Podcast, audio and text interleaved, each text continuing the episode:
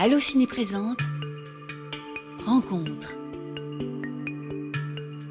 Bonjour à tous, je suis Laetitia Foran de la rédaction d'Allociné et nous sommes aujourd'hui avec le talentueux réalisateur Benjamin Renner, à qui l'on doit Ernest et Célestine et Le Grand Méchant Renard, pour lesquels il a remporté le César du meilleur film d'animation. Il nous présente aujourd'hui Migration, son nouveau film d'animation à voir au cinéma dès ce mercredi 6 décembre. Le film est produit par le studio Illumination, déjà à l'œuvre sur Moi Moche et Méchant, Les Mignons et plus récemment Super Mario Bros, le film. Bonjour Benjamin, je suis très heureuse de vous rencontrer. Donc euh, tout d'abord, est-ce que vous pouvez nous pitcher le film? Ouais, bien sûr. Alors, euh, Migration, c'est l'histoire d'une petite famille de canards dont le père est un colvert euh, très protecteur. En fait, il a un peu construit sa petite routine parfaite dans, dans sa petite, dans son petit étang. Euh, pour que sa famille soit heureuse, mais en fait il se rend pas compte que bah, sa famille elle a besoin de plus, euh, elle a envie de justement de se confronter au monde. La, la maman elle, elle a une philosophie beaucoup plus dans le de se dire bon bah on va sortir un peu des sentiers battus et euh, on va sortir de notre zone de confort. Et donc, bah, par amour pour sa famille, pour ses enfants et, son, et, et, sa femme, il va accepter de partir en migration, donc de faire un immense voyage euh, à travers les, les États-Unis pour aller jusqu'en Jamaïque. Même et si lui, il a vraiment envie de changer, d'être plus ouvert au monde. Bah, il se rend compte que c'est pas si facile que ça d'être de, de, de s'ouvrir et de, de, de, faire une migration en fait et donc c'est c'est un, un, grand voyage à travers les États-Unis avec une petite famille de colverts très ordinaire qui va être confrontée à des trucs qui les dépassent complètement quoi. Alors, ce que j'ai beaucoup aimé, c'est que donc euh, euh, on reconnaît vraiment votre patte, enfin dans le, le, graphisme des canards, on voit les, un peu les yeux, euh, grand méchant renard, etc. Donc on vous a laissé complètement libre euh, là-dessus? Alors c'est marrant parce que ça s'est fait un petit peu par, un peu inconsciemment. Moi, c'est vrai que j'ai ce truc de, au début, on, présentait des designs et puis il y avait des, yeux un peu plus entre guillemets classiques avec des grosses pupilles. Et, moi, en fait, j'avoue que j'aime beaucoup les, grands yeux avec un, un, une toute petite pupille. Je pense que c'est quelque chose qui me vient de Roger Rabbit, ce genre de choses quoi parce que c'est très expressif et j'adore ça. Enfin, ça permet vraiment avec très peu de, avec dire de coups de crayon là. En l'occurrence, c'est de la 3D, mais très facilement d'avoir des expressions à la fois très drôles et très fortes. Donc euh, euh, après, ça a été un travail qui s'est fait sur le long terme. Donc le producteur aussi intervenu. Lui, il voulait vraiment que les canards, ils aient, on s'éloigne pas trop du canard originel entre guillemets. C'est-à-dire qu'il il disait que le design d'un canard dans la vraie vie, il est déjà prêt pour être dans un film d'animation. Alors on a quand même changé quelques détails, hein, mais, euh, mais, mais ouais, non, j'ai pu intervenir. En fait, comme j'ai supervisé la chose, forcément, je pense qu'il y a quelque chose qui est resté de, de mon univers graphique. Et comme je dessinais je, ce qu'on appelle en, en, anglais des draw-over, donc dessiner par-dessus les, les, les, dessins des, des, des, artistes, je leur disais, ah bah tiens, peut-être un peu plus comme ceci, un peu plus comme cela. Et c'est comme ça que je pense qu'il y a une petite partie de moi qui a pu, euh, en tout cas de ce que j'aime dessiner, qui a pu se retrouver dans le film. Quoi. Justement, donc c'est votre premier film avec un gros studio américain. Donc comment vous êtes arrivé sur le projet? Comment Illumination, c'est Illumination qui vous a abordé? Alors c'est Illumination qui m'a abordé euh, par le biais d'un des associés de, de, de Chris Mélédandri. Donc Chris Mélédandri est le grand producteur, euh, le fondateur du studio Illumination. Et euh, moi j'y croyais pas du tout. Enfin quand ils m'ont appelé, je me disais oula, ça sent le quiproquo. Euh, bon, enfin ça va être vraiment la rencontre formelle pour se dire bonjour, euh, tout ça. Et puis après il va me dire poliment que je ne corresponds pas tout à fait à, à, ses attentes. Et même moi je me disais mais je corresponds pas du tout à ce genre de film. C'était pas une velléité de ma part hein, de, de faire un film en 3D.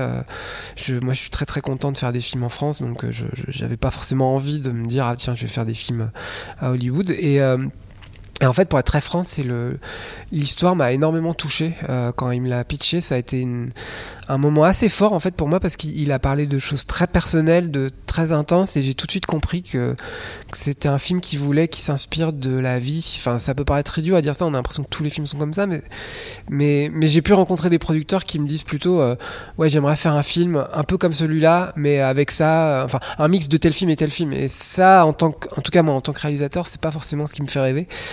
Et là, vraiment, on... enfin, c'était tout bête parce que même les anecdotes dont il me parlait de sa famille, de, ses enfants, en fait, elles me faisaient rire ou elles m'émouvaient. Donc je me suis dit, ah ouais, il y a, un truc fort. Moi, j'adore les podcasts en fait de témoignages. J'écoute Les Pieds sur Terre, euh, tous, j'en loupe aucun, euh, Transfert, tous ces podcasts. J'aime beaucoup parce que je me rends compte que en, rien qu'avec une voix et, euh, et 30 minutes, en fait, on peut enfin voilà, soit faire rire, soit émouvoir quelqu'un aux larmes. Donc, euh, donc je sentais que voilà, on allait pouvoir parler de ça de manière euh, et qu'on allait en parler de manière très drôle quoi.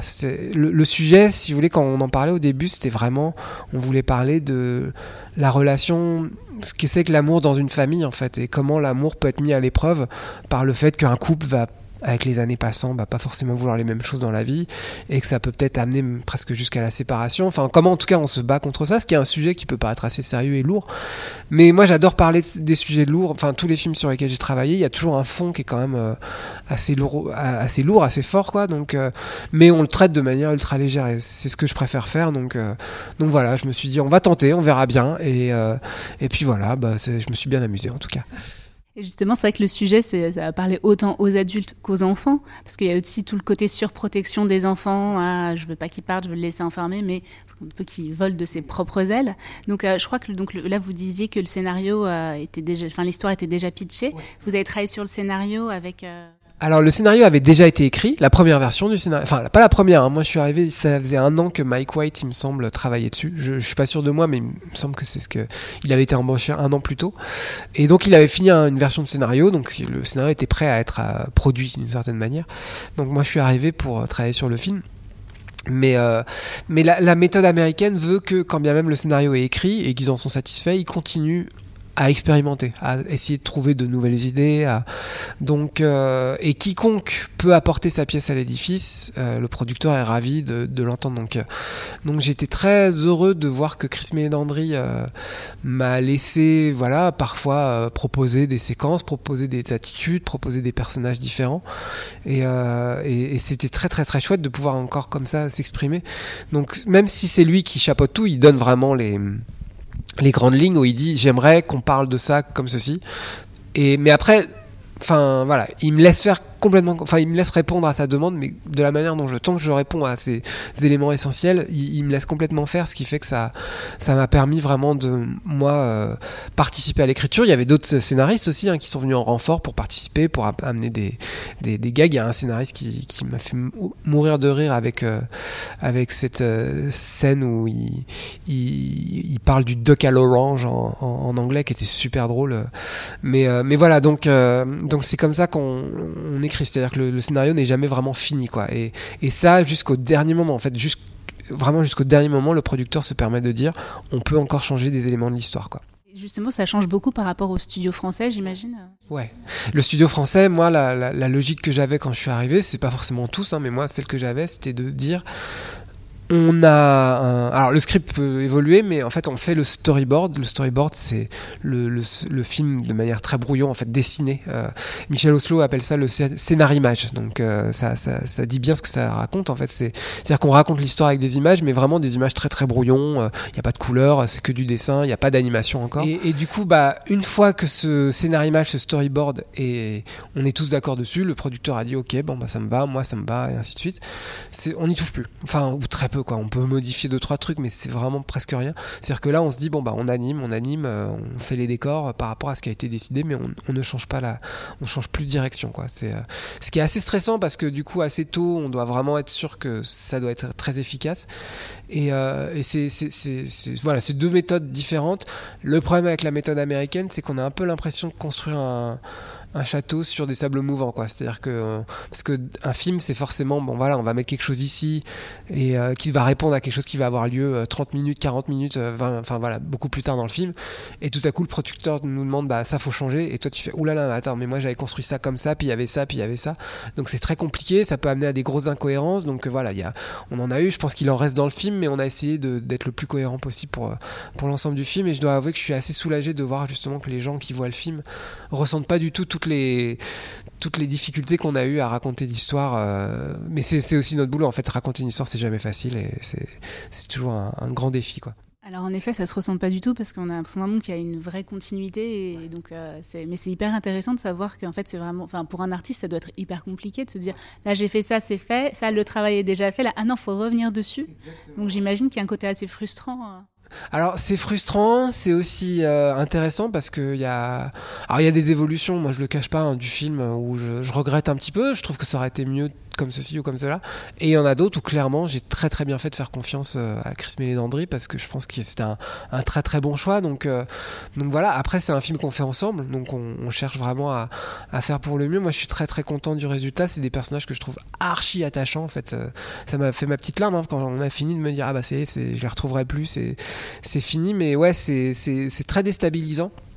Mais encore une fois, c'est moi ce que j'ai appris, c'est aussi la notion de quand on pense qu'on avait la meilleure version possible et qu'il y a un producteur qui nous met au défi de trouver mieux.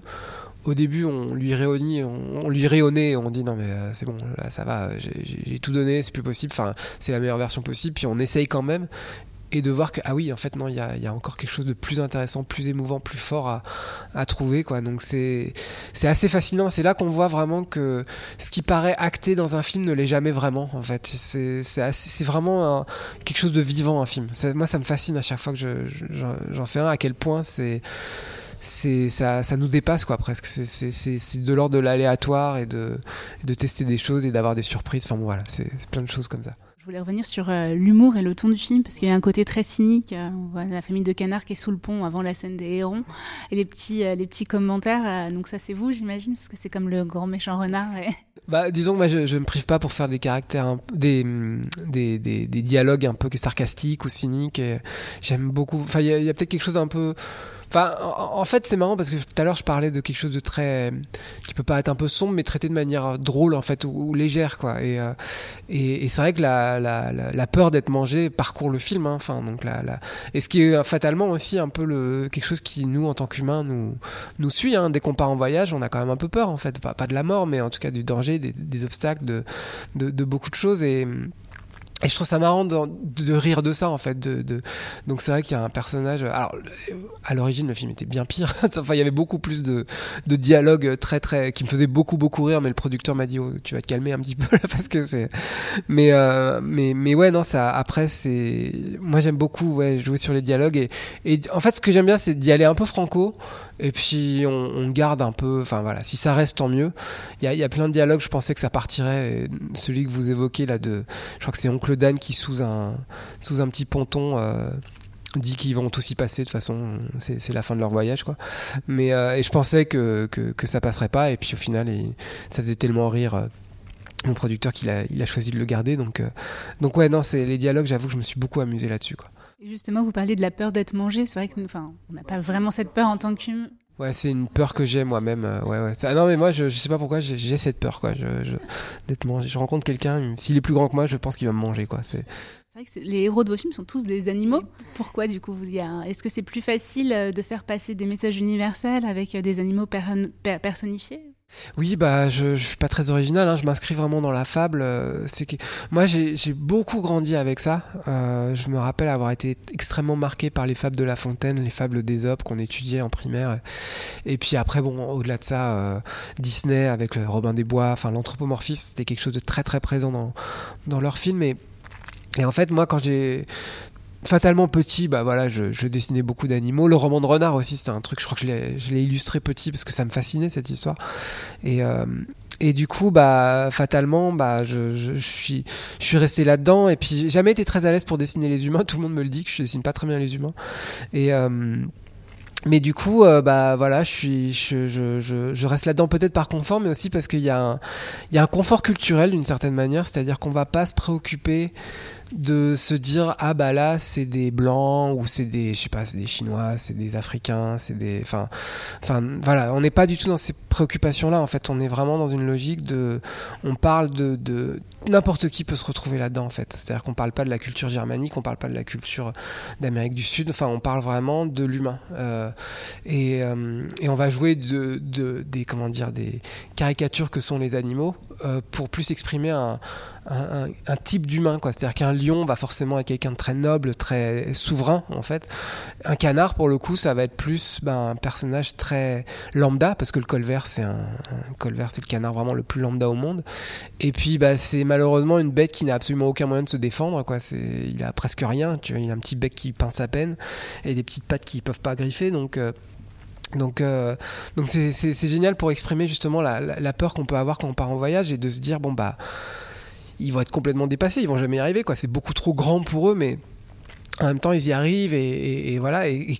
Euh, la vie c'est un petit peu lié à ça, donc c'est cette sensation quand le, le, monde est trop grand pour nous que bah non, bah on, peut quand même, enfin voilà, ça, ça vaut le coup quand même d'essayer de, de s'y confronter et qu'il y aura forcément des récompenses euh, par rapport à tout ça qui seront énormes quoi. Donc euh, c'était un petit peu le, le sous-texte du, du, film et, et le fait d'utiliser des animaux nous aide beaucoup dans le fait que n'importe qui partout dans le monde peut se retrouver là-dedans quoi. Merci Benjamin. Merci beaucoup. Merci d'avoir suivi ce podcast. Foncez au cinéma voir Migration avec ou sans enfants et n'hésitez pas à vous abonner à la chaîne Allociné. Allociné